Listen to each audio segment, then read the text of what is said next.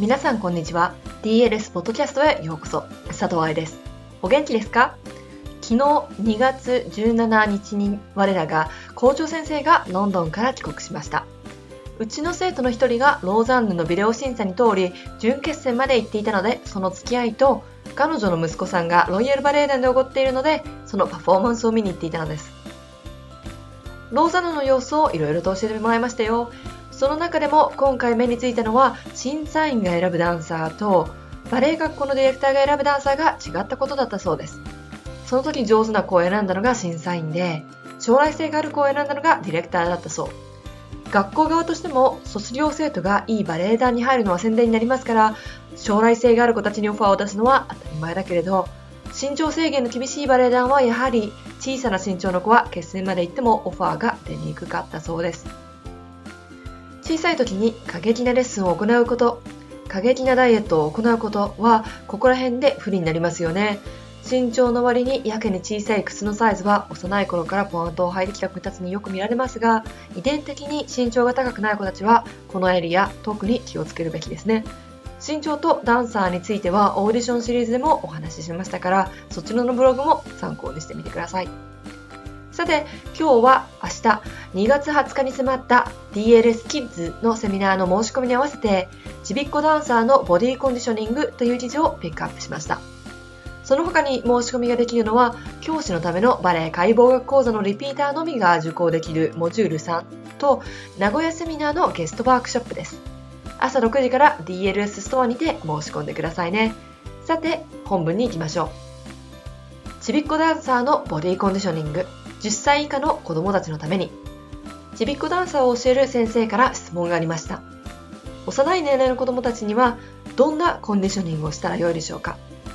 これってちびっこの多い生徒を教えている先生方は頭を悩ませるところですよね。今日はこの部分を考えていきましょう。どの年齢から腹筋エクササイズをということは、生徒の個人差がありますか言えませんが、大体の流れとしてというお話はできます。この記事は私の考え、そして私のボスである校長先生の教育論を使って書いています。どの角度から見るかによって多分いろいろな意見があるでしょうが、私の考えからすると特定なリハビリ、コンディショニングを考慮した方が良い子たちは12、3歳以上だと思っています。これは年齢的に体の小さな動きを理解し考えることができるという頭の良さの他に、体が成長期に入り、いろいろな壁が生まれる頃だからです。成長期に代表される体の痛み、一時的な柔軟性の低下、体のコーディネーション力の低下。これは急激な身長の伸びにより重心が変わるからなのですが、などの他に筋力低下が出てくるのもこの時期。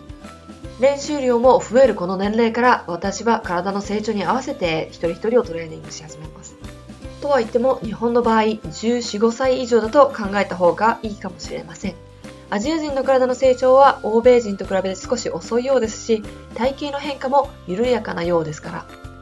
コンクールにたくさん出ている子たちはまた別問題です。彼らは幼い体でプリンシパルが踊るために振り付けられた作品を踊ってるわけですから。ただ私はこの考えに賛成できないので、ここでこのことはお話ししません。とすると、その前のグループになるちびっ子たちは何をしたらいいでしょうか？年齢的に見たら3歳頃のバレエを始める年齢から10歳、11歳程度。ここでは6個に割れる腹筋なんていうよりも、全体的な筋力作りとコーディネーションに力を注いだ方がいいと思います。この年齢は自分のつま先がどこにあるのかって分かってないことがよくあるんですよ。それをコントロールするなんて理解もできていません。そして将来バレエを仕事にするかなんていうのも分かっていません。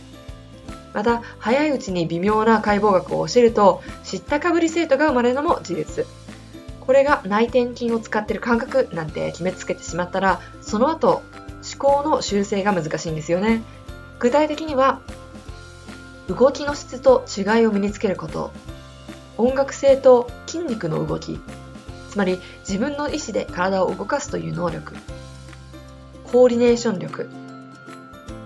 例えば足のシャープな動きと腕のソフトな動きを一緒にできるようにする、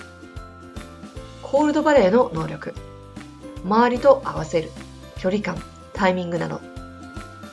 その中にバレーに必要な柔軟性だったり床から離れた途端伸びるつま先の感覚、これはつま先が伸ばせるか否かではなく、つま先を伸ばすというエネルギーと意識づくりのことです。そして歯の、つまりステップの名前の勉強などを取り入れるといいですよね。1時間のレッスンの中で集中してられる時間が15分から30分程度の子たち、集中してできる時間をバーレッスンに当て、飽きちゃった頃にゲーム形式のエクササイズ、具体的にはたくさんあるのですが、今日は数種類をご紹介しましょう。昔読んだ記事に書いてありましたが、ごめんなさい、リンク先を忘れちゃいました。どっから読んだんですよね。だるまさんが転んだというのは素敵なエクササイズです。タイミング、コーディネーション、素早い動き、その記事の中にはバレエのポジションでストップするというのも書いてありました。だるまさんがアチチュードデリエールエカルテ、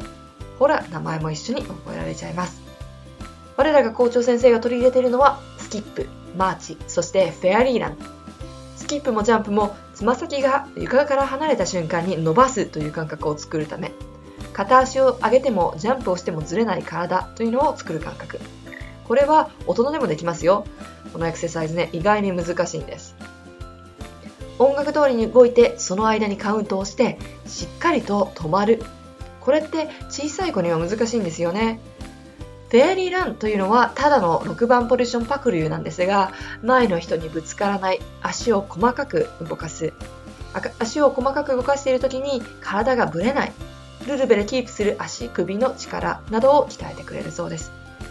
ちびっこで行う時にはドンキなどで安い妖精の羽を買っておくっていうのもいいですよね。集中してないと前の妖精にぶつかっちゃう、そしたら妖精さん死んじゃうでしょって。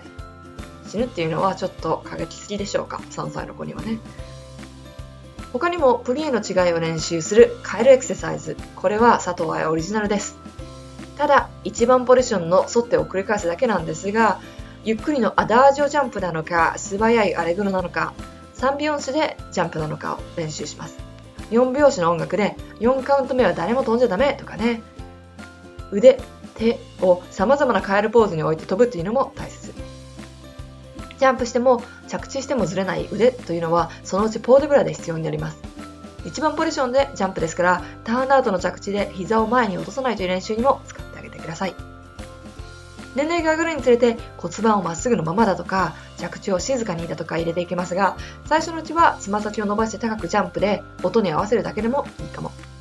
なんて上げたらキリがないですが、こんな感じで全体を鍛えることにフォーカスし、バレエのレッスンをもっと楽しくしてあげましょう。ちびっこを教える場合のゴールは体力づくり、全体的な筋力結び、全体的な筋力づくり、これらは彼らが将来どんな道についても役に立ちます。そして全身を鍛えることでコーディネーション力、バランス力をつけてあげましょう。何よりも楽しく、書いているだけで無駄にエネルギーがいる記事でした。これが私がちびっこを教えない理由です。私にはこんな体力がないので、ちびっこを教えている先生方尊敬します。いかがでしたか。今年の新しい生徒たちはつま先も伸びるし、足も長いし、ターンアウトもできるのに、それらが使い切れない生徒たちが目につきました。